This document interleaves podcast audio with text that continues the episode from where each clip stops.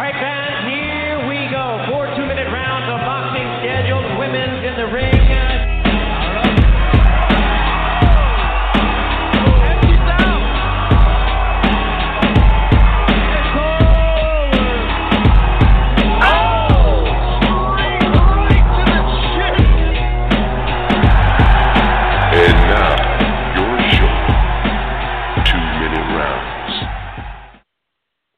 Five fans, and you're listening to another set, another episode of the two-minute round. Your hooks and jabs look at the female boxing world. This is number thirty-seven.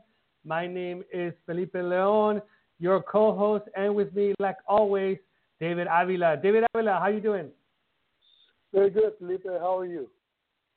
Good, thank you. Here we are, another night of female boxing talk on our podcast here, the two-minute round. If you would like to give us a call and chat with us, you can do so at three two three, five eight zero, five seven three five, three two three, five eight zero, five seven three five. And in about fifteen minutes, we're going to have a very special guest, the undefeated Sulem Urbina, Mexican Olympic team member, and now a professional, undefeated in six fights. But she is going to be making somewhat of a historic fight. Um, is it a historic fight, David? Have you seen this before? I mean, I'm sure there's been...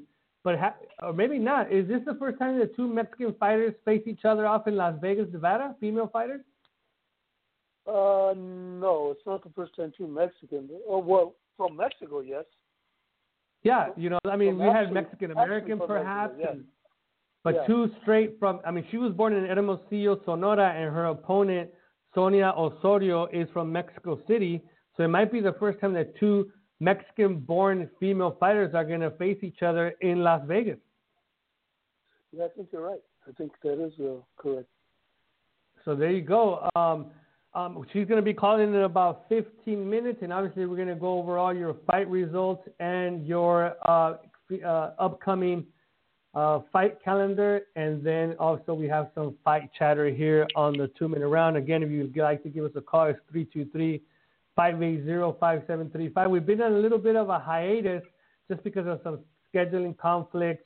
Um, we weren't able to do this show every other Thursday like we, uh, we've always done it. But we're back again to give you about ninety minutes of female fight talk. And also our next show, which is going to be the last one of the year, is going to be December twenty-first.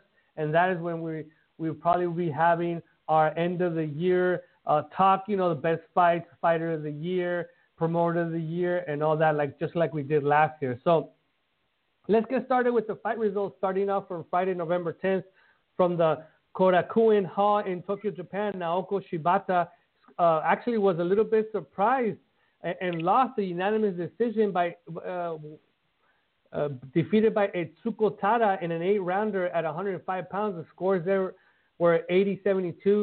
seventy-eight seventy-four and seventy-seven seventy-five. These two fighters, obviously a national Japanese female fight, but both of these fighters have fought outside of, the, of Japan.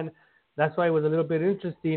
I thought maybe the favorite would be Shibata, but Etsuko Tada, a veteran in her own right, was able to pull it off and score the unanimous decision in the eight-rounder. Also, on Saturday, November eleventh, in Belgium, Delphine Persoon, who we thought and at a, at a point had mentioned that she might be having to retire because of some hand injury, but it looked like it all worked out for her because she scored a unanimous decision defending her W B C lightweight title, Miriam Delal, in a ten-rounder. Obviously, the scores there were a dominating one hundred ninety and ninety-nine ninety-one two times. David Persoon, you know, she's a little bit, I think she's in her mid-thirties, if not if I'm not yeah. mistaken. Um, and Katie Taylor, obviously, is in her mid-thirties as well, but somewhat fresher. Do you think that Katie Taylor at some point will be ready for Persoon next year?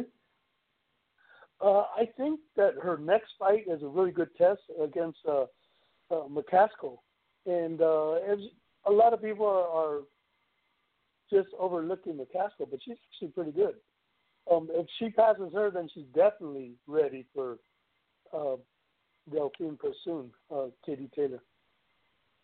Now, the lightweight champions are W B A Katie Taylor, W B C Delphine Persoon, the I B F is Victoria Noelia Bustos of Argentina, and the W B O is another, also another Argentinian, Joana Belen Alfonso. And also we can't forget about, you know, um, the, a fighter that we're going to be seeing this weekend as well. We'll talk about that in the calendar. But Micaela Mayer, who's also, you know, has hinted, and even in our show a couple, maybe about a month ago when we had her on, mentioned that she's really going to be pursuing a world title in two thousand eighteen. So we can't forget about her. So that that uh, division can uh, heat up in any second with, with Katie Taylor, like you mentioned, fighting uh, McCaskill, and then Delphine Persoon back in the picture.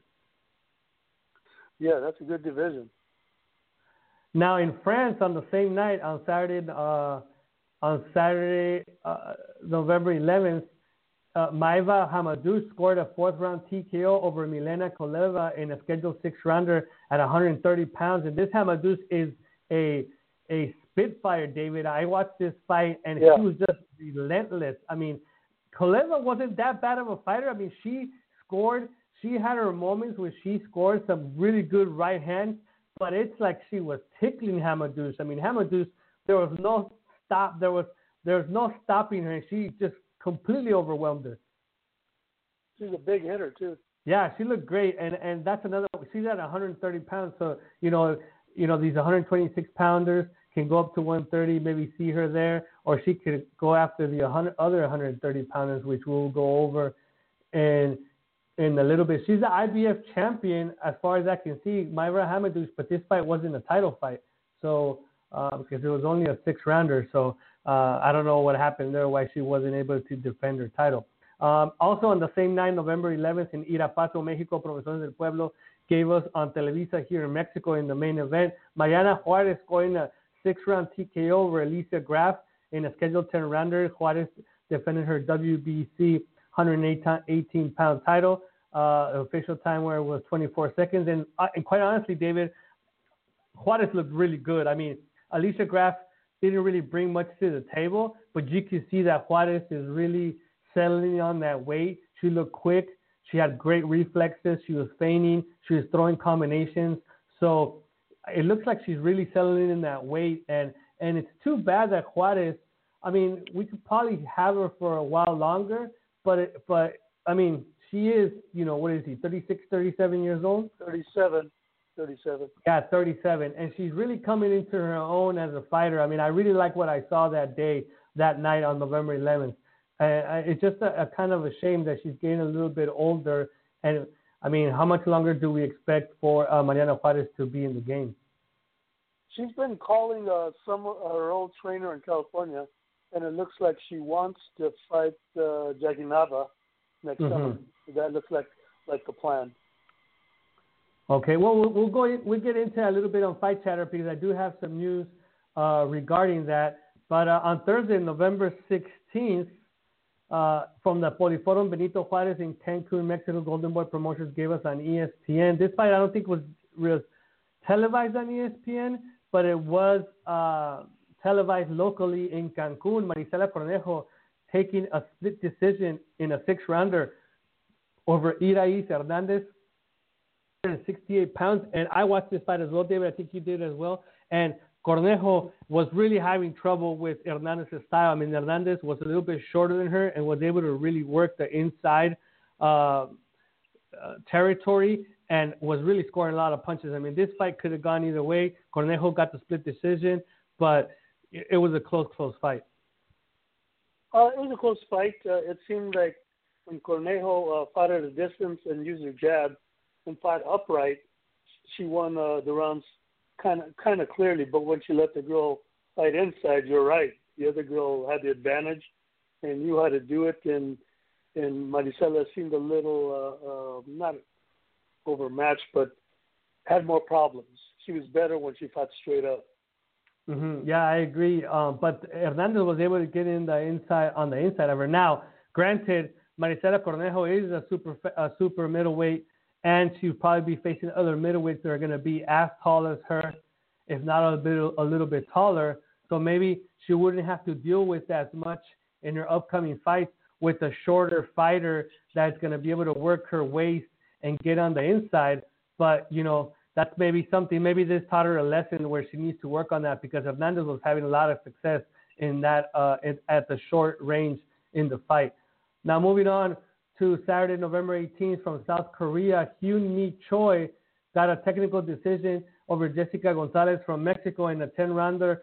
Uh, Mi Choi was defending her one hundred thirty pound W B A title. It was an unintentional headbutt that opened up a huge gash on the forehead of Gonzalez, and she couldn't continue in the six rounds. They went to the scorecards, and the scores were fifty-nine fifty-six two times and fifty-six fifty-six. And that that much, that draw, I think, was a little bit generous towards the Mexican fighter because, you know, I I, I saw I watched the fight, and Mi Choi, to me, scored the better punches. She was a lot more fluid, and it was a really herky-jerky fight, David. You know, there was a lot of clinching. There was a lot of falling over each other. But to me, Mi Choi looked the better of the two, and I kind of want to see more of her. I like, I kind of, I really like her style at super, uh, at super featherweight. She is the, uh, uh, she's the uh, W B A champion, undefeated in fifteen fights, only one draw, only four knockouts, but she is undefeated. The W B C champion is Eva Wahlstrom. The I B F is the aforementioned Maiva Myra Hamadouche. And in the W B O, we actually have two champs. We have Ramona Kühne from Germany, and then we have Ewa Bramnica, who is the interim champion from Poland. So it's a pretty good division. I liked what Hee-Min Choi brought to the table. I kind of want to see more of her, and I probably I kind of want to see her against a fighter that is going to let her kind of like develop her her style a little bit inside the ring. Yeah, I agree. Yeah, I agree. Alrighty, so on Saturday, November the eighteenth, we, that was the fight from South Korea from the Pioneer Event Center in Lancaster, California. Estrada, uh, Estrada Roman Promotions brought us Paola Estrada scoring a unanimous decision over Araceli Palacios in a six-rounder at flyweight. Scores there were sixty fifty-four and fifty-nine fifty-five, and that was Estrada's first fight in quite a while. I've actually spoken to her and to her father and trainer, Hervey Estrada, and even though she had a, a pretty extensive amateur career kind of broken up by um, a, a big layoff where she didn't know if she wanted to fight or not. She, her last fight was in March. This last fight was November, so that's about uh, eight months in between. And, uh, you know, one thing that her dad mentioned, even though he's her trainer, promoter, and uh, uh, father, he's like, he doesn't want her to fight. Like, he told me, if I had my choice, I wouldn't let her fight because she has a good job. She has a government job, and, and, and she has a good job, and he'd rather have not, not have her fight.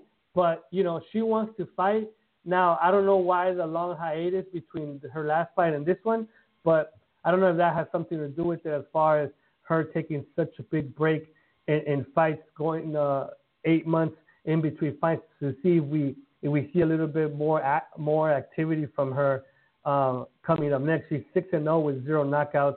Uh, and she was fighting not that regularly, but more regularly than now. And, and let's see if we see more of her in two thousand eighteen. And lastly, for yeah. Saturday, November eighteenth. Oh, yeah.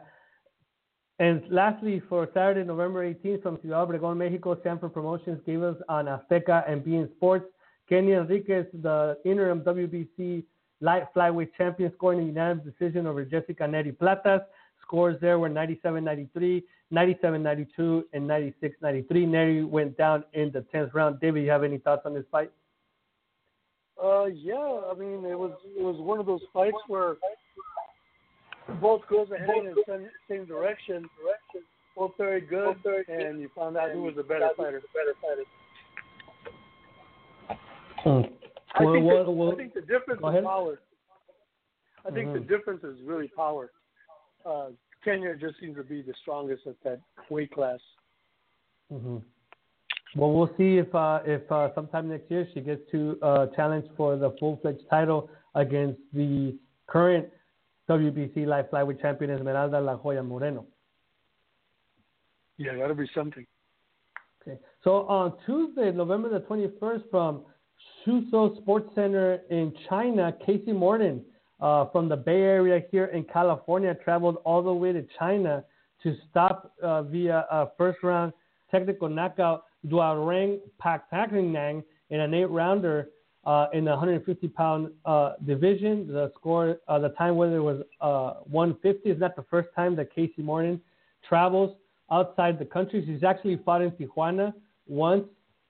She fought in the Philippines, and now she has stamped her passport in China.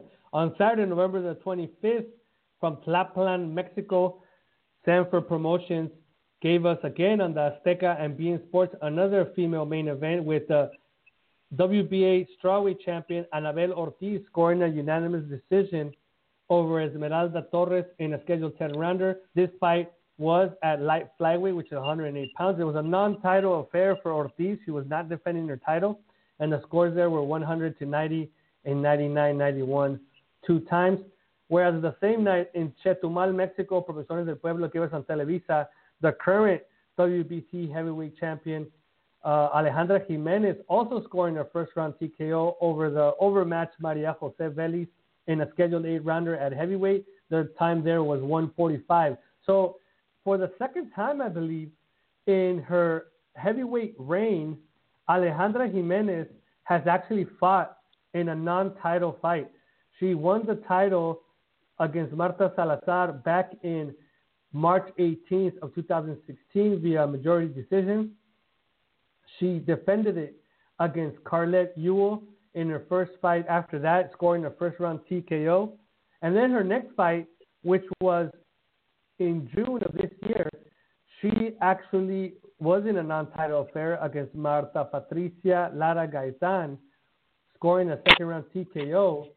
And then she defended it, defended the title against Canadian Vanessa LePage, uh, scoring a third-round T K O, and now she gets to fight again in a non-title affair against Maria Jose Vélez. So it's kind of interesting that uh, the W B C is allowing her to do non-title fights. I thought the rule was that, that once you became a champion, all your fights after that had to be world title fights. I know in the past, David, and you know more, you know this more than. more than I do, like in the seventies and in the eighties, world champions were allowed to have non-title fights in between just to keep busy. But I but I think that with, you know, I guess with time and rules changing and stuff, that has changed. So what do you what do you think is the reason, or how do you see that, that going on? Well, well, I think with the men, they, they – they do have to defend it, but with the women, I think they allow it because they know it's so hard for them to get fights. Mm. And and a lot of times the promoters don't want to pay that full amount to put on a female show, and because of that, the, the title won't be at stake. And it's just a simple fact of a another reason that women boxing has so much trouble getting noticed, because the promoters aren't just willing to, to put up the money. I agree, and and the, and also after she beat Salazar for the title, she actually was on the bench for about a year. She beat her in March of two thousand sixteen, and then didn't come back until April of two thousand seventeen. So now her promoter, which is Cancun Boxing, Pepe Gomez, in, in connection with Golden Boy, is giving her some some work. You know, she's defended the title twice, and she's fought on two non-title fights, so she's getting some work in there. Now, the non-title affairs and even the title affairs have been very quick fights. Actually, in her last four fights, she's gone uh, three, six, seven rounds. So hopefully in her next fight, which should be a title fight in ne- next year, be against someone of a contender. Yeah, they got to go to New Zealand. There's a lot of heavyweight females over there. And she's a she's a full-fledged uh, heavyweight. I mean, she's weighing in two thirty, two thirty-six. Actually, in her last fight, she actually dropped to two sixteen. But she's a full-fledged, full-fledged um, uh, heavyweight. So, so it's not like, I mean, you bring up somebody from one eighty, one ninety, she's still going to have the advantage in size. Yeah, that's pretty heavy. That's unusual. Yeah. Folks, you're listening to the two-minute round. Your hooks and jabs look at the female boxing world. We're waiting for Sulem Urbina, our special guest, to call in so we could talk to her. About, to her. She is going to be fighting this Saturday night on that big uh, K two promotion, Sanford Promociones del Pueblo fight card, which is being headlined by Orlando City Saledo facing Mickey Roman in a scheduled ten-rounder on H B O. Sulem Urbina is going to be on that fight card in a six-rounder at flyweight against Sonia Osorio. Much more experienced Sonia Osorio. A tough fight for Sulem Urbina. I think this is going to be a uh, uh, make it or break it fight in her early career here at six and oh with one knockout. So we're waiting for her to call in so we could have fifteen, twenty minutes with her. Obviously, we don't want to take too much of her time since she is getting ready to weigh in tomorrow and, and the rest of her weekend. Uh, but we are waiting for Sulem Urbina to give us a quick call so we can speak to her. This is the two-minute round, your hooks and jabs look at the female boxing world. This is uh, our episode number thirty-seven. If you would like to give us a call, it's three two three, five eight zero, five seven three five so we can discuss female boxing. Moving on with the results. On Friday, December first, in Tokyo, Japan, uh, Naoko Fujioka, considered the best Japanese female fighter that's ever lived, scored her fifth world title in as many divisions, tying the only other female fighter that's ever done it, which is Amanda Serrano, with a unanimous decision over Costa Rican Yocasta Valle in a ten-rounder for the vacant W B O one oh eight title. Scores there were ninety-nine ninety-one, ninety-eight ninety-two, and I think a much more realistic ninety-six ninety-four with what really happened inside the ring. David, what other world titles do you know? If not, I can look it up. Fujioka, what other uh, and what other weight classes has she won titles at? She won it at the strawweight, and she won it at the flyweight, and at the superfly, at the bantam. This was her, her fifth one at light flyweight. Wow. So she's gone anywhere from strawweight all the way to bantamweight, winning titles in each one of those divisions. Yes, yes. And, well, she actually said that it's she felt her best at this weight. So she's going to stick around at this weight at one oh eight. She won the W B C uh, female strawweight title, one hundred five pounds, in um, two thousand eleven with uh, with a T K O over Anabel Ortiz, who is the current W B A world champion.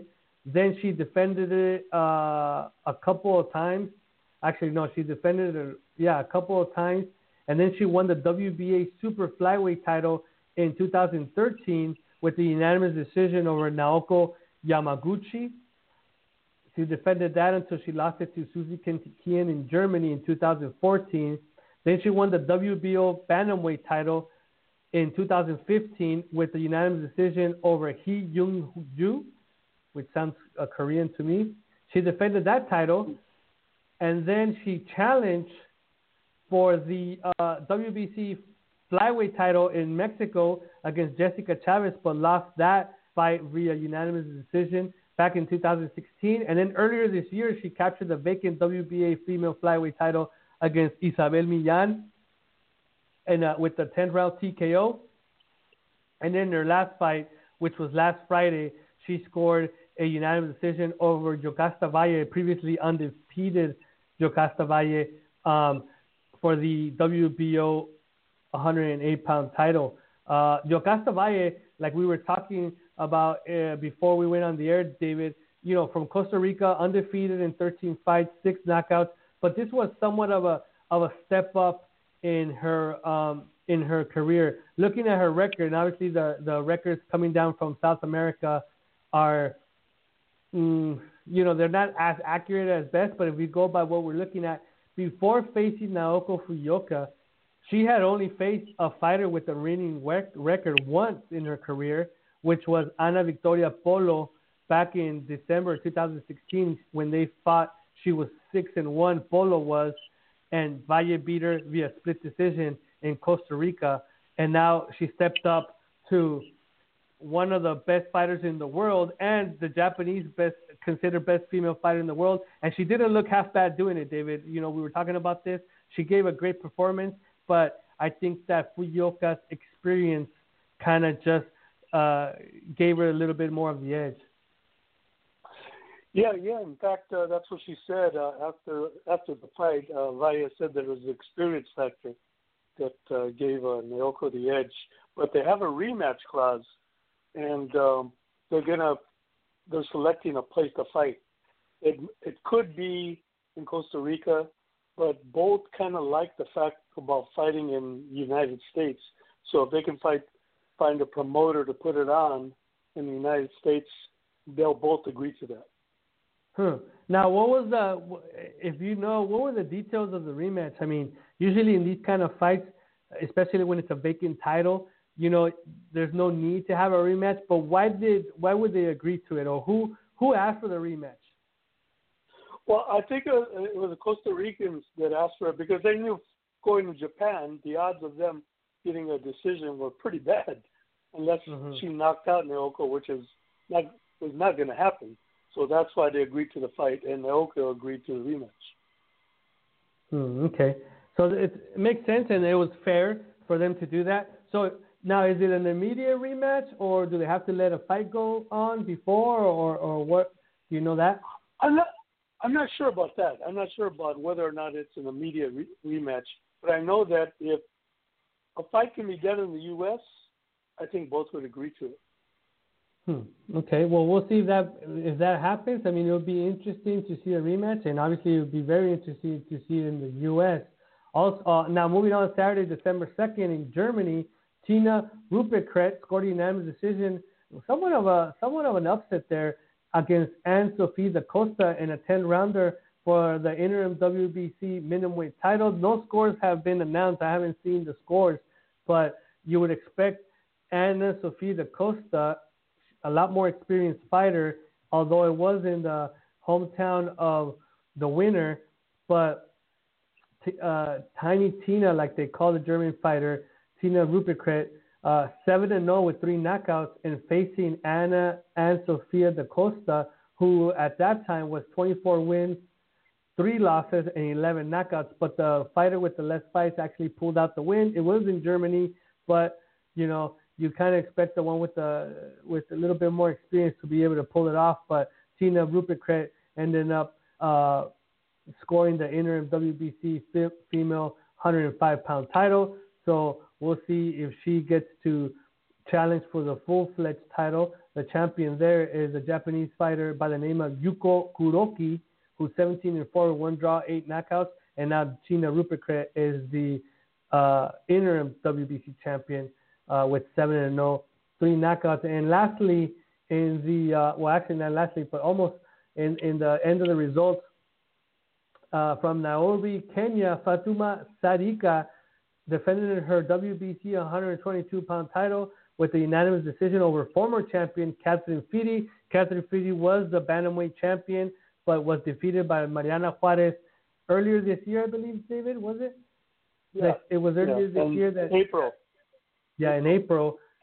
So now Catherine Fiti has moved up to the one hundred twenty-two pound title and, and challenged for that title, but came up short via unanimous decision against the world champion Fatuma Zarika. And lastly, from Guadalajara, Mexico, Sanford Promotions on the Azteca channel gave us Montserrat La Raya Alarcón scoring a unanimous decision against Yesenia Martinez Castrejón in a ten rounder at light flyweight. No scores. I was not able to find the scores, but Montserrat Alarcón is the current W B O uh, flyweight champion, but this was not a uh, a title uh, fight. Actually, Montserrat Alarcón considers herself a strawweight, and she only moved up to a flyweight because she was given the opportunity to go to Japan and challenge the then-champion, uh, give me one second here, Japanese fighter by the name of Nana Yoshikawa, beat her via, via technical decision, and then had not defended the title. They gave her this non-title affair, and they ended up doing it at light flyweight, but she is the flyweight champion. She won a, a unanimous decision against Yesenia Martinez Castrejón, and then we will see when she will be defending that W B O world title. Uh, uh, and hold on, I'm, um, we're talking to Sulem Urbina right here. She's going to be dialing in any second now. Uh, so we'll see, and that's one thing that we've noticed on the social media, David, on, on Twitter and stuff like that, with other accounts that follow uh, female boxing, that they do have somewhat of a bone to pick with the W B O because they don't have ratings. We don't know who's on the list. We don't know who the mandatory challengers are. We don't know who's ranked who and where. And these fighters, they get very long leeways of when they need to defend their title next. You know, Castrejón won the title back in April. Here we are in, in December, and she has not defended her title just yet, you know. And, and uh, you know, let me go uh, – actually, let's let's patch in Sulem Urbina, who's calling in right now, and then I want to uh, do an uh, an exercise with you, David, after this call. So let's patch in Miz Sulem Urbina. second here. Taking a little while to take the call.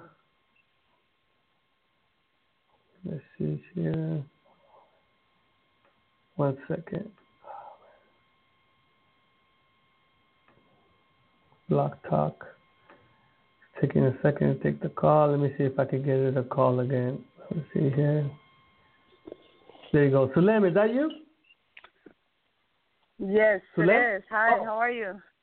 Hello, yes. And with us now, folks, let me just give you a formal introduction right here. With us now is the undefeated flyweight uh, fighter under the Sanford uh, Promotions banner, Sulem Urbina, former Mexican Olympic team member, and now special guest here on your two-minute round, your hooks and jabs look at the female boxing world. Sulem, thank you for being with us. I know that you're very short on time. You are in Las Vegas for your upcoming fight this Saturday night against Sonia Osorio on the undercard of Orlando City Salido against Miguel Mickey Roman. So I want to pass the baton to my co-host, David Avila, to start off with the questions, and then I'll finish it off. Thank you, Sulem. Thank Sulem, you. Thank you very much for calling Hi, in. Hi, David. How nice are you? Talk to you? Very good. Very good. Oh, how are you? Thank you guys for having me. I, I'm doing well. I'm doing well today. We had a press conference and been doing interviews um all day and just trying to get uh get out there, you know, and um, keep Salido Roman on the map. So, so, what's the experience been like? Is it is it familiar or is it different from your your promotional uh, uh, deals in Mexico? Well, um, it, when I fight in, in Mexico on the Sanford cards, um. Uh, Obviously, this is this is a, a, a bigger card. This is the biggest card that I've ever been on. Uh, sometimes when I'm on the cards in Mexico, I'm usually on the co-main event or the main event. And um, here I'm a little fish in a big pond, you know. So it's it's a big difference. But um, it only motivates me to want to work my way up there, you know. Yeah, I saw you on uh, social media and Instagram and. And uh, I also saw that you were uh, you took a picture with Cecilia Brækhus. Yeah, I, I had the, uh, the. I was very happy that I had the opportunity to meet her. She was there, and the champ. She's she's very humble, and she took the time to, to speak with me. And uh, she'll actually she'll be there uh, watching the only female card on.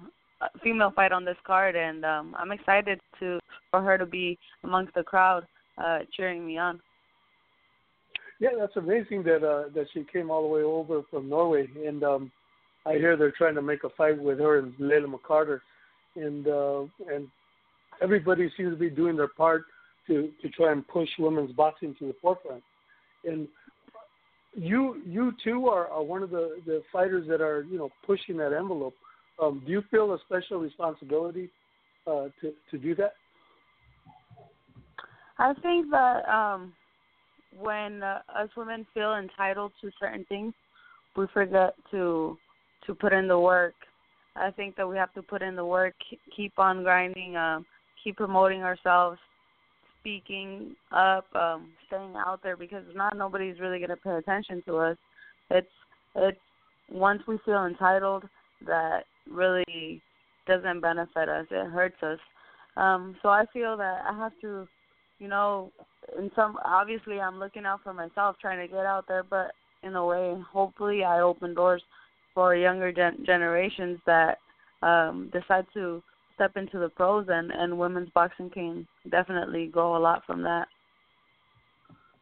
And you were telling me earlier that, uh, well, through email, that this is going to be the first time that your parents actually see you perform as a professional. Uh, yes, I um I moved to the United States when I was uh, five years old, and I'm I'm born in Hermosillo, Sonora, and so uh, my whole life I've always struggled with being undocumented. Uh, all my family and I, and it's it's been a difficult road. Um, fortunate enough, I, I'm uh, legally documented now, but um, it's it's still difficult for my family. Most of my pro fights have been in Mexico. And um, they haven't been able to see me fight as a pro. Even in the amateurs, the last time they saw me fight was in two thousand thirteen. So it's been quite some time since they've seen me fight. in person, and I, it's it's another motivation that I have that that my brother, my mother and brother will be here with me, cheering me on.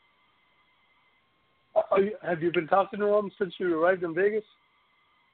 Are they with you? Um, my brother actually he he tagged along with me. Uh, he came with me. He's he's having a good time. He's enjoying seeing everything for the first time, and um, and my mother will be getting here tomorrow. So I, I feel excited to have her here and and see her have her see what I do in person. What was the first thing you did when you arrived in Las Vegas, aside from, you know, checking in? I'm sorry, what, what was that? Was the first thing, what was the first thing you did when you arrived in Las Vegas with your with your trainer or husband? Did you arrive together? Uh, yeah, yeah. Um, my husband and I we, we drove together with my brother, and um, we checked in. Uh, immediately went uh, to our rooms, and then I, I went to uh, get a, a workout at Pound for Pound Boxing Club, and just just to stay sharp and keep the weight down and, and be ready for Saturday night. And this is your toughest fight. I mean, you have a really uh, good foe on the opposite corner. Uh, what can you tell us about uh, your opponent? Well, yeah, um, I do believe this is the toughest fight I've had as a pro so far. Um, Sonia Osorio trains in, in Mexico City with um, Nacho Beristain. Uh, she's on BoxRec. She's ten, five, and one, but in you know how it is in some countries they don't really register everything, so she has way more fights than that. And um, she's very experienced, but that's why I trained extremely hard for her. I know that um, sometimes she boxes, sometimes she brawls. So we're ready for whatever style she brings to the table, and um, we worked really hard to take that win home.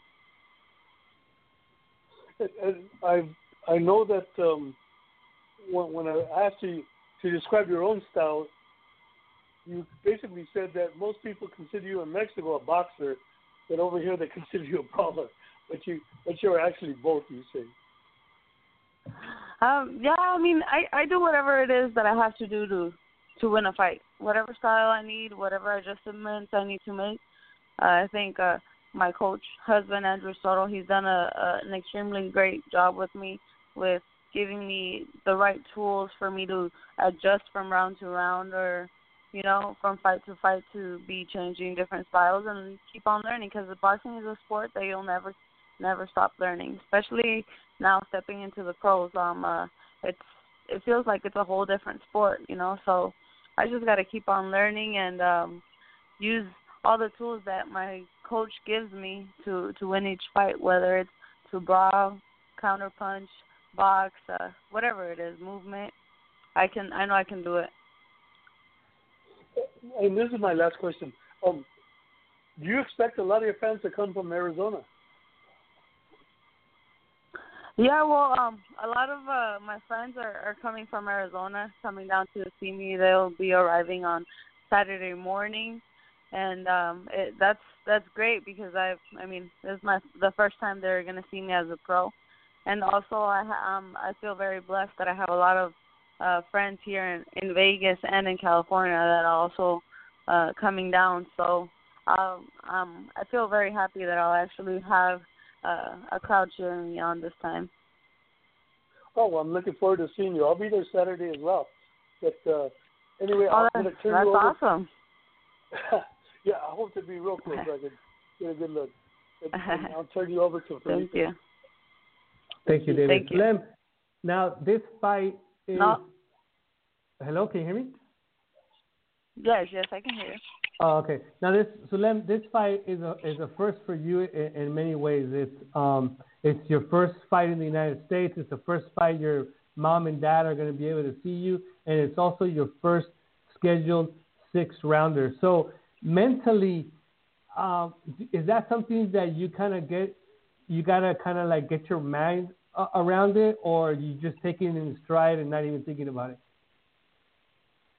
Uh, honestly, I don't even think about it. I mean, uh, if anything, I'm I'm more motivated. Um, I pushed myself extremely hard during camp, and I, I feel ready. I feel ready. I don't think the fact that it's my first time, it, I don't think it has any pressure on me.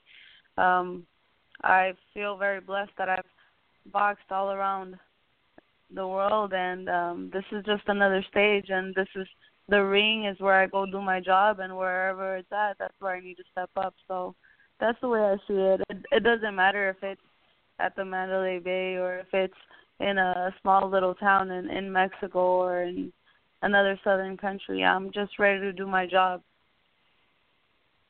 So is that what gives you your confidence? You know, you mentioned that you suspect that Osorio has more fights than is actually on her official record. Well, not even official record, but on BoxRec. Um, and she is more experienced than you. She's gone ten rounds various times and fought more experienced fighters than you. But what gives you your confidence is that Amer- that Mex- uh, that Olympic or amateur pedigree that, that you have? Um, well, I consider myself a very, very, very smart fighter. Um, I I am very disciplined, very dedicated, and um, I know how to adjust. I know that she has the experience on me on the pros, but um, I mean, I also have a lot, a lot of knowledge, and, and I want to show her that I too um, have a lot in the pros, and um, I'm just gonna adjust and take it round by round. Um, it doesn't. I'm not worried about her experience. Um, um, I know that she's strong and she's she she knows her way around the ring and she has her her techniques. But if I sit there and worry about her, I mean, um, it it wouldn't benefit me. So I know the job that I did is, is well done, and I'm ready to perform. Now, my last question, because we do want to let you go, because we know you gotta. Uh, you know, you're you're busy in Las Vegas. I, I follow you on social media. I see the workouts that you do. You mentioned that you worked extremely hard for this camp. Was it more? Was it harder? Did you work out more because it was your sixth round? Is your first six rounder, or do you think you worked out harder and more because of what your opponent is bringing into the ring? I mean, she does have almost three times the amount of fights that you have as a pro. Um, I think it was a combination of both. I mean, I'm I'm getting ready for I'm moving up to six rounds, and um, she's she's very experienced. So it was it was a combination of both, and I I know that I needed to push myself one hundred ten percent this time because um, you can't take anybody lightly. In this sport, you do get hurt, even the ones that are most well prepared get hurt. So um, I'm just.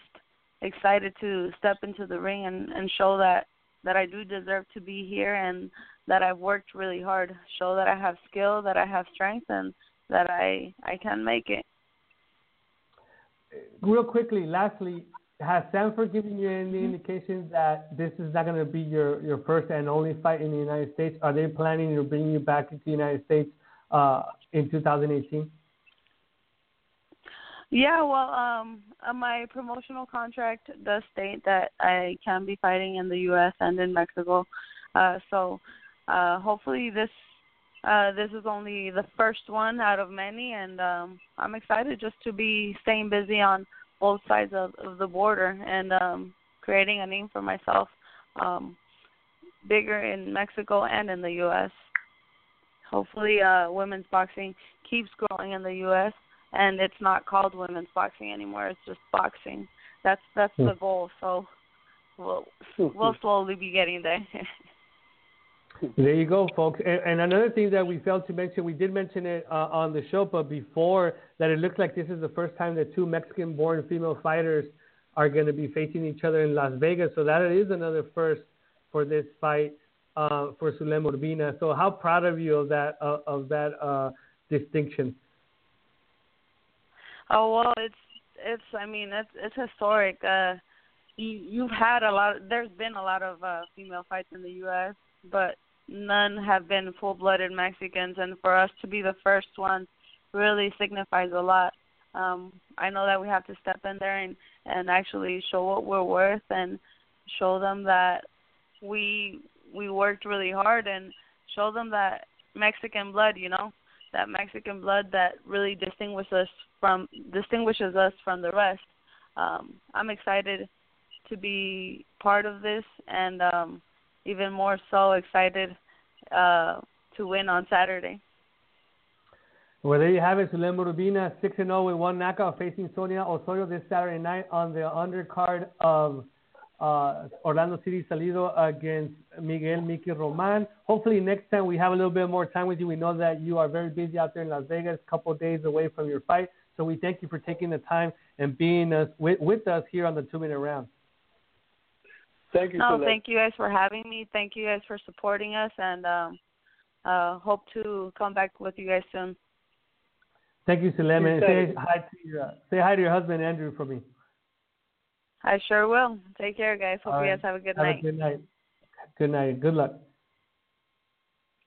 And there you have Sulem Urbina, who this Saturday night is part of history when she is part of the first uh, female fight in Las Vegas with two Mexican-born fighters. I mean, if somebody can...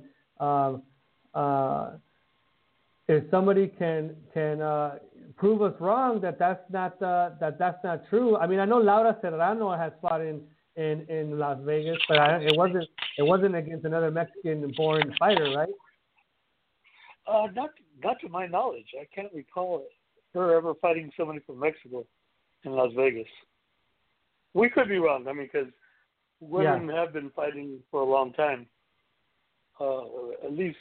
Since the late eighties, they've been fighting in uh, Las Vegas. But I can't recall of uh, two native Mexicans fighting each other in Las Vegas. Well, if you can't recall it, then it probably hasn't happened. So we'll go with that. Okay. Now, quick, but, a quick, a, a quick rundown, David. I wanted to do while you were interviewing uh, Sulem. I kind of went over and did a little bit of research, and I just wanted to go and touch on what we were talking about, the W B O uh, lack of rankings and how busy their fighters stay um, without having to um, defend their title because there is no mandatory challenger because we don't know uh, who the mandatory challenger is, right? So what would you say would be a, a what was the word I'm looking for? A, a uh, what's the word I'm looking for? An acceptable, an acceptable time between defenses for a female fighter. Obviously, like we've mentioned on this show various times, it's not the same. And we were just talking about it with Alejandra Jimenez, or how hard it is to get an opponent to do some world title fights. But what would you say would be an acceptable time frame for a defense? Maybe six to eight months, maybe? Between title defenses? A year. Once I, a I year? It depends. I say a, a year, especially for American fighters, because mm-hmm. there are no promoters that back women, uh, and it's very, very hard to get a fight. I mean, they yeah. could be the champion. It's not that they're unwilling to fight. It's nobody wants to put up the money for them to to, to defend their titles in, in the U S Now, other countries, not so much. Like Mexico, no problem. Japan, no problem. But in the U S, it's very hard. That's why you have somebody like Melissa McMorrow having to vacate the title so many times. Yeah, twice. She had to do that twice. Well, the the uh, atomweight champion, well, the atomweight champion for the W B O, her name is Naoyo Na, Nao Nao Ikeyama, forty-eight years old.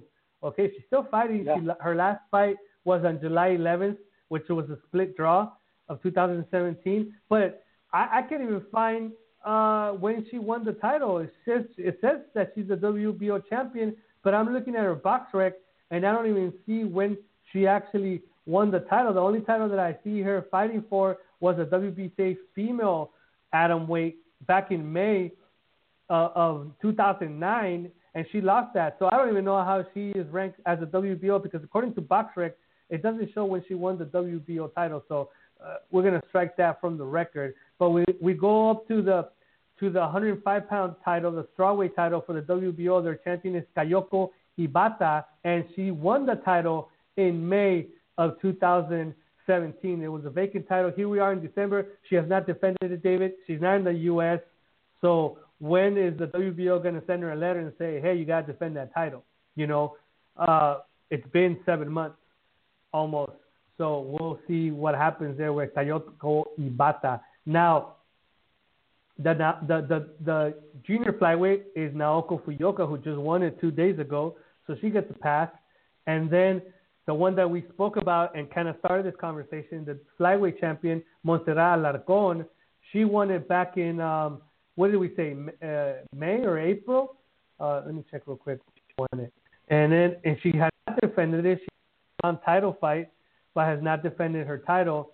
So uh, let's see when uh, when um, when she gets the letter that to defend. She won it back in April twenty-ninth against Nana Yoshikawa. And actually, Yoshikawa won the vacant title because her fight, her she she won the vacant title because the champion before uh, uh, Yoshikawa was uh, I forgot her name. She was from Australia, but she's kind of like half Australian, half uh, Asian. I think her last name is Lawton, L A W T O N. Have you do you, do you know who I'm yeah. talking about, David? And yeah, she actually she got stripped because she didn't defend. And then that's when uh, that's when um, uh, Yakanawa ended up fighting for the Yoshikawa. I'm sorry, Yoshikawa ended up fighting a Korean by the name of Yoon Hee Lee for the vacant title. Uh, Yoshikawa won the majority decision, and then Montserrat Alarcón beat her back on April twenty-ninth. Here we are in December, and Alarcón has not defended the title just yet. She just fought in a non-title affair. So let's see when W B O sends her a letter. The one hundred fifteen pound title is vacant. The bantamweight title, um, uh, actually, uh, Daniela Romina Bermudez, who we know, who we know as the only the conqueror Mariana Juarez at bantamweight, in Mariana Juarez's first fight at in the weight class, she just won the title about a month and a half ago, so she gets a pass because it's only been a month and a half. But then uh, the W B O. No, she's at bantamweight. I think just, she. Act- I think she just recently fought at super bantamweight. Let me check. Give me one second. Let me see that because uh, I remember her just fighting, but I think it was that title for that title. Yeah, I think for she just recently long. moved up to one twenty-two. No, she her last fight was her last fight was for the vacant W B O World uh, uh, bantamweight title in on, on October twentieth. And she beat Soledad del Valle Frias for it. So she has not fought since. So she oh, is okay. fight, she just fought for that title. Uh, so then the, the one twenty-two pound champion is Amanda Serrano, who last defended in July twenty-first, which has been five months. Okay, we could give her a pass. She is in the United States. And as we all know, she, she's been on this show. She's probably not going to fight. She's not going to come back to boxing. Title has to go vacant sometime soon. Now, her sister, Cindy Serrano, who is the W B O featherweight champion, she last defended it on May thirteenth.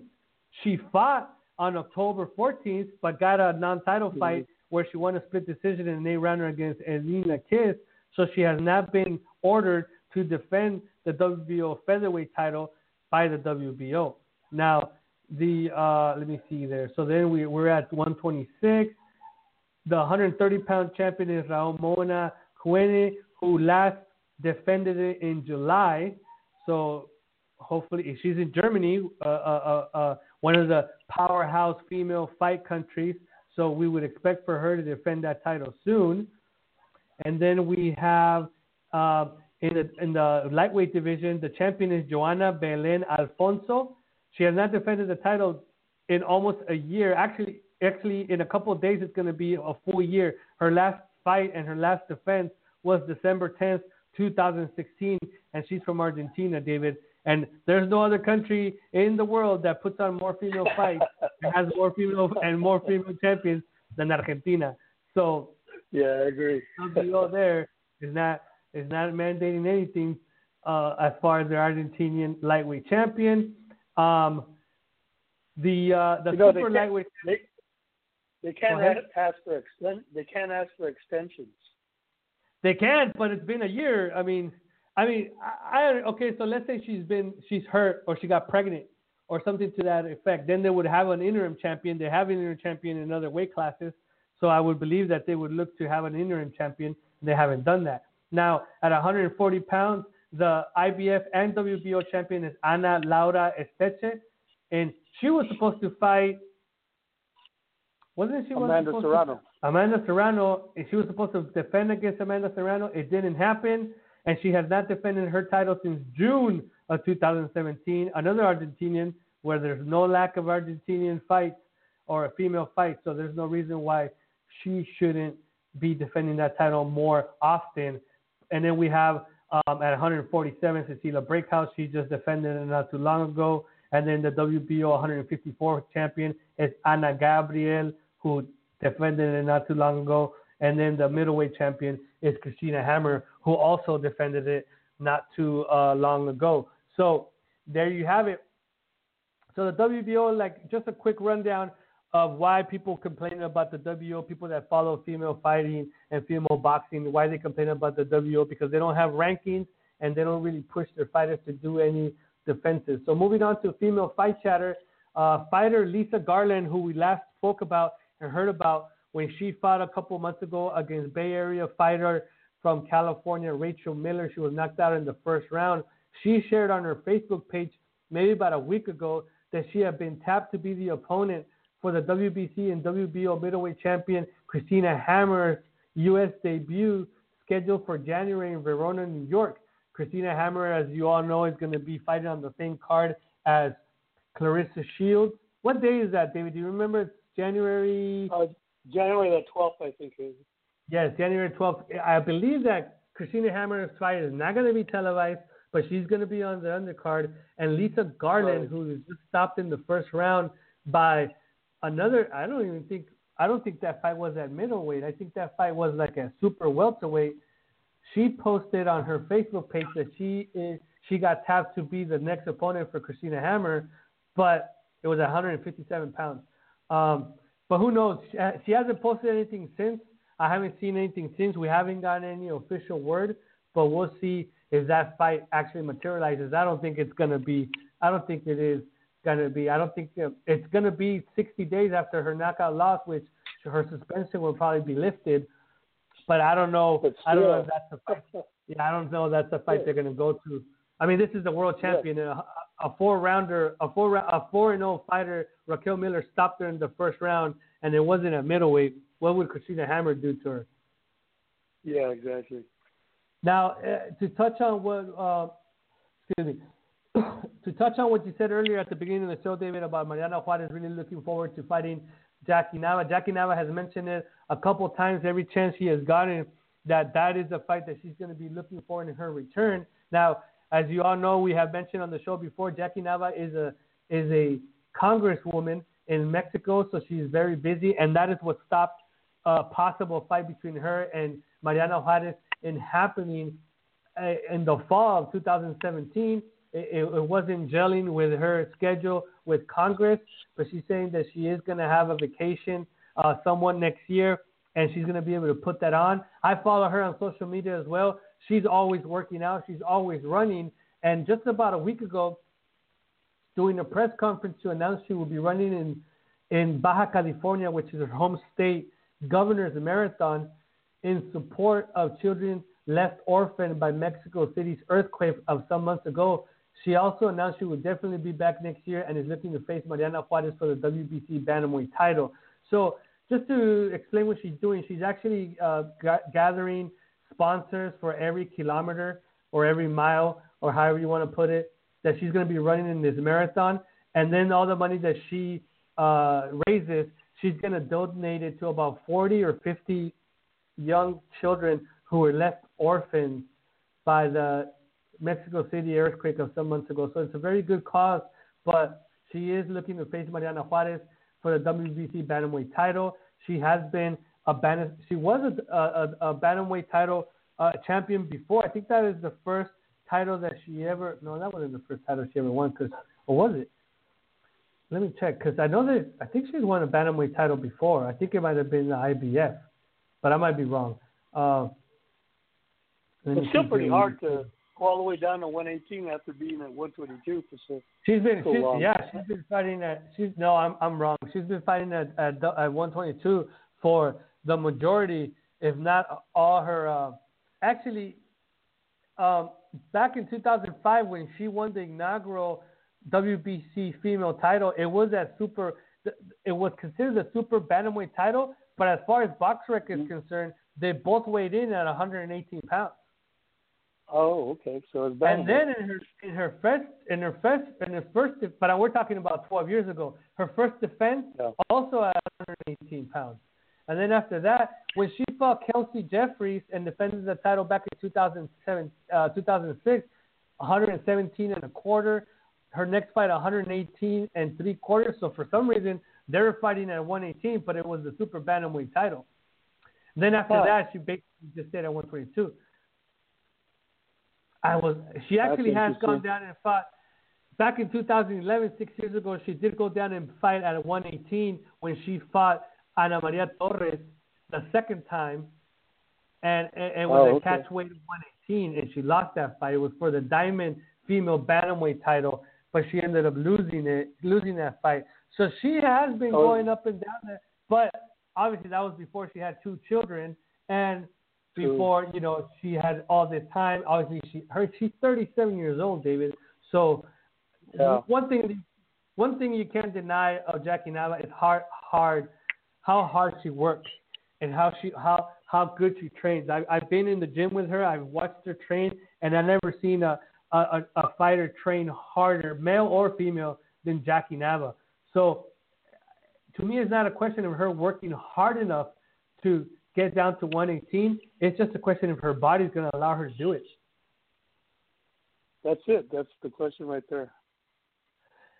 Now, David, before we move on to upcoming calendar, I saw a rumor, and I didn't get a chance to read the, the, the, the report, and maybe you know a little bit more about it. But what was this talk about maybe, maybe Holly Holm coming back to boxing, and then she actually came out and uh, denied those rumors? Do you know more about that than I do? Uh, no, I know nothing about it. Hmm.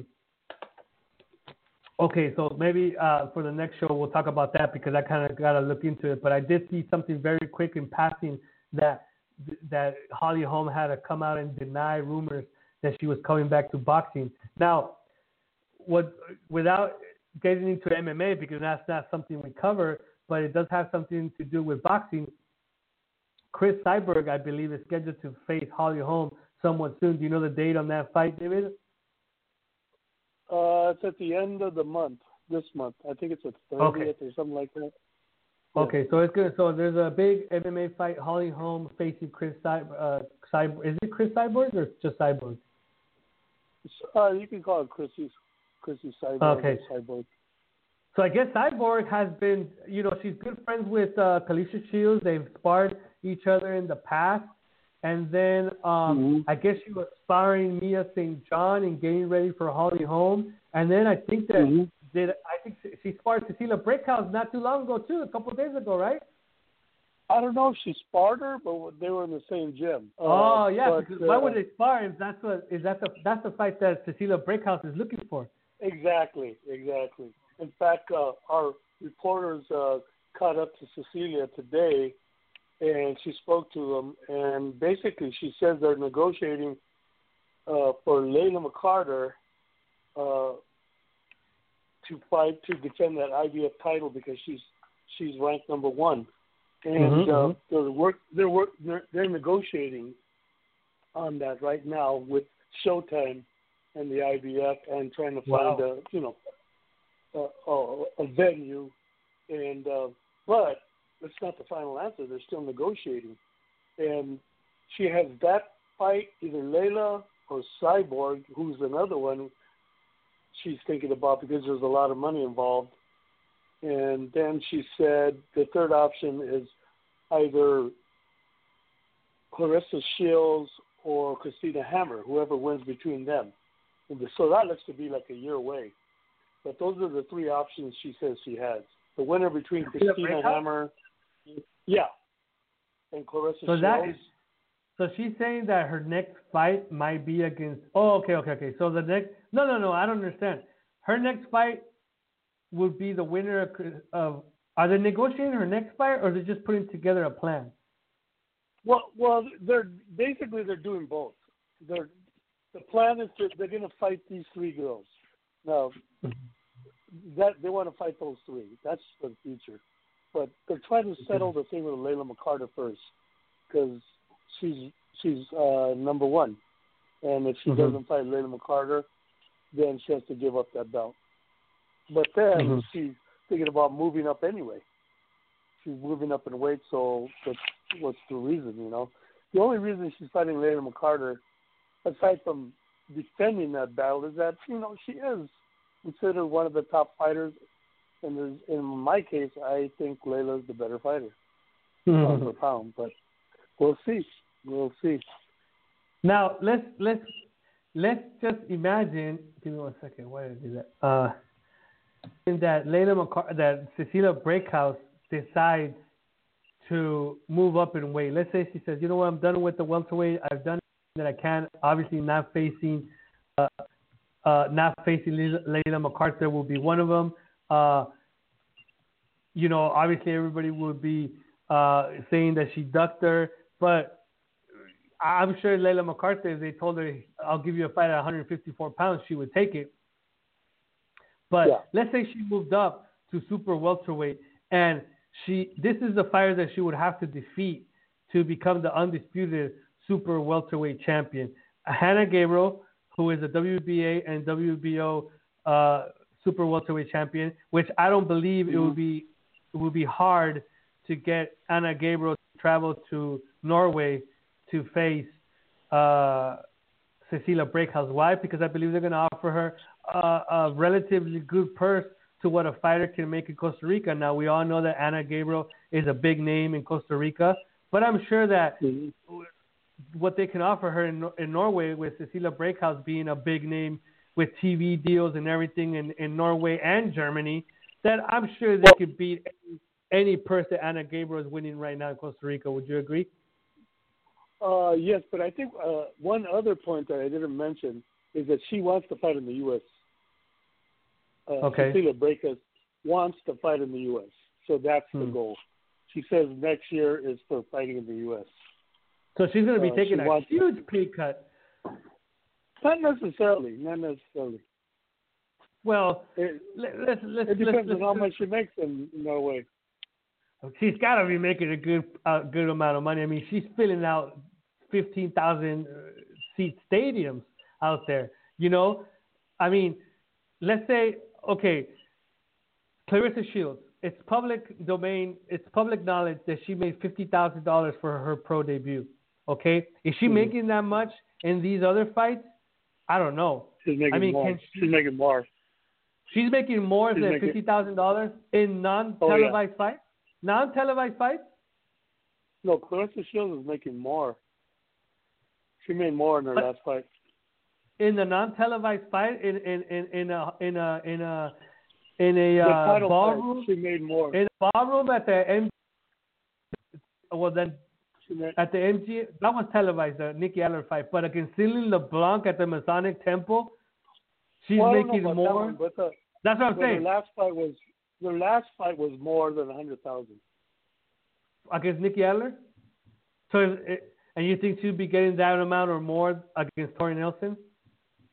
Uh, yeah, probably. Probably. So, so you think that Cecilia Brækhus, you think she makes that amount or more in Norway? I think she makes more.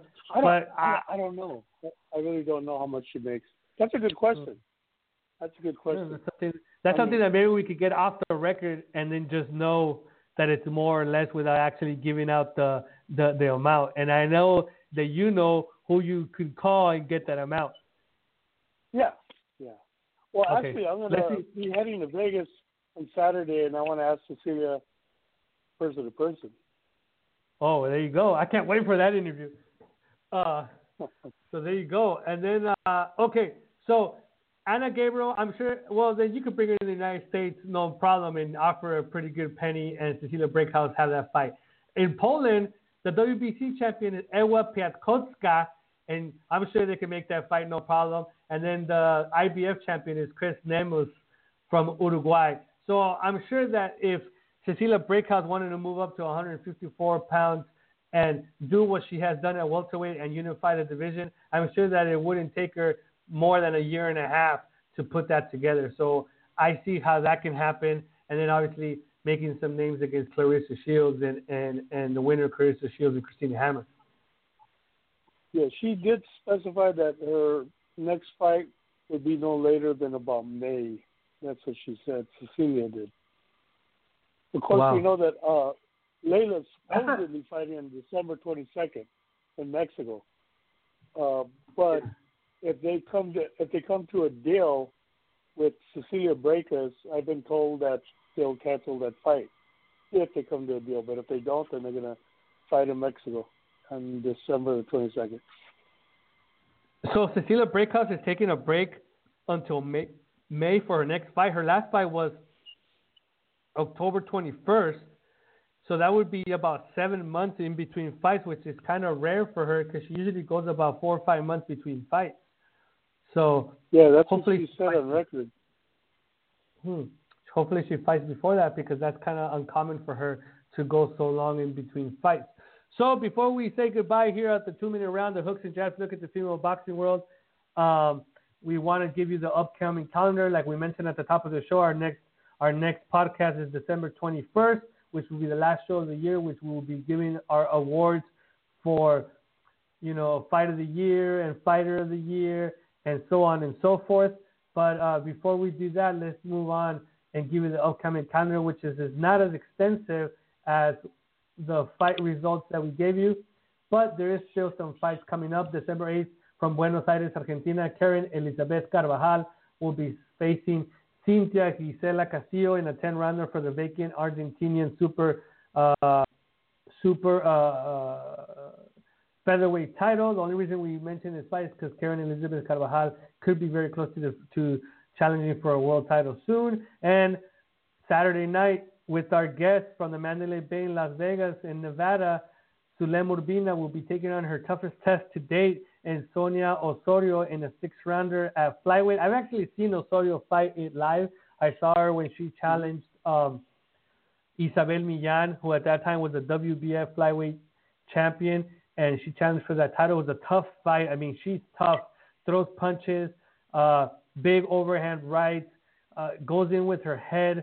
Um, Estrella Millan, we've seen from her that she's experienced, that she's as tough as well when she went to Japan and fought with all heart against Naoko Fujioka before getting stopped in the tenth round. So if Urbina's not ready for it, it, it, it might be a long night. I mean, I, like I mentioned during our interview and speaking to Sulem, she she works very hard. I, I follow her. She posts a lot of her uh, uh, workouts and stuff like that, and she does a lot of workouts.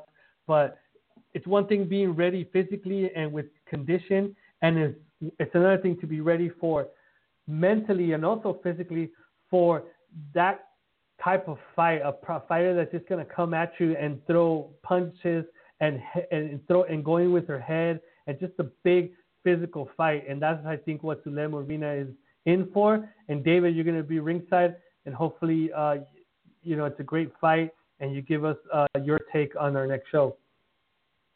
Yeah, I'm looking forward to it. Now, uh, also on the same night, on the competing uh, fight card from the theater in Madison Square Garden, New York, on Top Rank. And this fight you should be able to catch on the E S P N uh, three app or watch E S P N. You just got to look for it, but I'm sure they are going to be showing it there because E S P, uh, Top Rank and E S P N pretty much shows everything one way or the other. Micaela Mayer, one of our past guests, one thirty-five pounder, will be facing Nidia Feliciano in a four-rounder at one thirty-five pounds. So we're looking forward to that. Also on December thirteenth from London in the U K, Matchroom Boxing gives us her first defense of her W B A one thirty-five pound title. Katie Taylor facing Jessica McCaskill. David, you mentioned that this fight is a tough fight for Katie Taylor that's going to prove what she's made of. You think this is a tougher fight or, or a tougher opponent than the fighter that she beat for the world title? I think it's a different style, and uh, it, it's not somebody who's slow. Jessica McCaskill is not slow, not like the Argentine girl. And this is going to be a little different. Katie, of course, has that international experience, but McCaskill is a pretty tough fighter. She's got speed and power, and uh, she's uh, half Mexican, too, so watch out. There you go. Uh, so Jessica McCaskill, who, I mean, Katie Taylor, her record is seven and oh with four knockouts, but like David mentioned, her amateur pedigree is, is unbelievable, and she's a gold medalist, and, and she's fought everybody and anybody in the amateurs, whereas Jessica McCaskill, five and one with three knockouts, and her lone loss came against Katonia Fisher, who was a pro debuter at the time of their fight. It was a very close fight. It was a split decision, four-rounder, with scores being thirty-eight thirty-seven twice for Fisher and thirty-eight thirty-seven for McCaskill. So she basically lost by one point.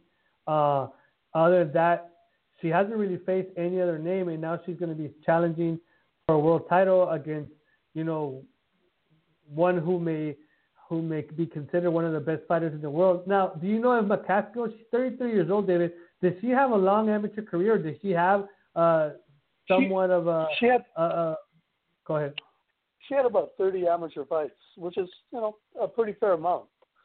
And uh, yeah. so she does have amateur experience. Okay. And she trained and out then, of Chicago. Yeah. And what's she's it, and what's an it? athlete. And she's a... I think she was, uh, she played uh, college sports, I think it was. So she's an athlete. Much Ooh. like Katie Taylor was a soccer player before boxing. Yeah. Who Who's Mexican, the mom or the dad? Uh, the dad. Mm, okay. So that, that, that, that says something there as well. December sixteenth, from Quebec, Canada, Golden Boy Promotion on Showtime. The main event for that fight is going to be Billy Joe Saunders defending his W B O title against former I B F middleweight champion David Lemieux. But on the undercard, being um, uh, promote actually they actually just wow they just posted her uh, her opponent, because when I wrote the, the the notes here, they did not have an opponent for her yet, but now they do. two and oh, one knockout English woman Nicola Adams will be fighting on the undercard. thirty-five years old, David. Fighting on the undercard of uh, that Billy Joe Saunders against David Lemieux fight. And she's going to be fighting Soledad Macedo of Uruguay. Uh, fifteen wins, thirteen losses, one draw, four knockouts. So that is her opponent. Um, very, very, uh, very, very uh, uh, experienced opponent for uh, Nicola Adams. David, so we, we've got a little bit of a fight there. Yeah, yeah. I was wondering if uh, whatever happened to um, Marlon Esparza, if she's uh, still slated to fight um, next week sometime. Well, I know they were looking for something. Well, nothing's been scheduled for her just... Actually, uh, yeah, she's scheduled. She's scheduled for um, December fourteenth. December fourteenth uh, is, what is that? That's uh, next Thursday at the Fantasy Springs Casino, six-rounder David against Carla Valenzuela. Three so wins, sixteen losses. Yeah, three wins, sixteen losses, three draws, uh, David. And they're going to be fighting next uh, next week in a six-rounder at the Fantasy Springs Casino. Are you planning on going to that fight? Yeah, I'll be there. So there you go. So next week, on our next show on December twenty-first, we're going to have the ringside report from David Avila, who's going to talk to us about Sulem Urbina's fight against Sonia Osorio and uh, Carla, I mean, Marlene Esparza's fight against Carla Valenzuela on uh, next week on uh, December the fourteenth. Now, quick note, Marlene Esparza, Sulem Urbina faced each other in the amateurs uh, a couple of times, and I believe Esparza won every one of those fights. So... just a little tidbit there. And and I spoke to Sulem Urbina about it, and she admitted that she lost that Esparza is a really good, a really good fighter. Yeah, it's a different style when you have smaller gloves. Oh, yeah. Energy. No, that's saying. But they're going, they're going, they're each going in their, their own direction, and maybe sometime in the near future, when it means something, they get to face each other, and then that's when we'll be ringside. December seventeenth, lastly, in our fight, in our fight, preview from Fukuoka, Japan, Yuko Kuroki will be facing Momo Koseki for uh, defending her W B C one hundred five pound title in a ten-rounder. That is in Japan, and that brings us to the end of our fight preview. This has been the thirty-seventh edition of the two-minute round, your hooks and jabs look at the female fight world. Our next fi- our next show is going to be December twenty-first, where David Avila is going to be giving us his ringside report of the fights that we mentioned. Also, we'll be going over these fights that are going to be happening in the next couple weeks. And then we should be giving our awards of the end of the year awards for two thousand seventeen. David, anything else? I'm going to try and Facebook the uh, Sulem fight um, live uh, unless they kick me out. And then, huh. uh, if anybody also, not to forget to watch Micaela Mayer fight on our E S P N app. That, that'll probably come out about, I'd say, between two p.m. and maybe one p.m. and two p.m. on Saturday on the app because they start early in the East Coast. What time does that fight card start, David? Do you do you know the one in uh, the the top rank one? Uh, that's gonna start at six, and I think. It's no, but the the, the, the mayor? Yeah, no, the, the the whole fight card. What time do you, does it start? Do you know? I would say it starts about um, probably. That's a good question. I, I really don't know. Maybe about four. Four East Coast time, four. So that would make it one o'clock uh, West Coast. Uh, yeah. Yeah, that's what I'm thinking. Okay. Unless they started late, I have to double check. Okay, so if you guys if anywhere between noon and two p.m., you guys should go on the E S P N app and, and look for that Micaela Mayer fight because that's probably when it's going to be on West Coast time, and then East Coast time probably between two and four o'clock uh, East and Coast time. So, go ahead. And it's a good opponent. She's fighting Nidia Feliciano, who's, who actually fought to a draw against the current I B F champion, Jennifer Hahn. There you go, folks. So that's all we have for the two-minute round. You're hooked and just look at the female boxing world in number thirty-seven. So with that, we bid you good night. Good night. Good night.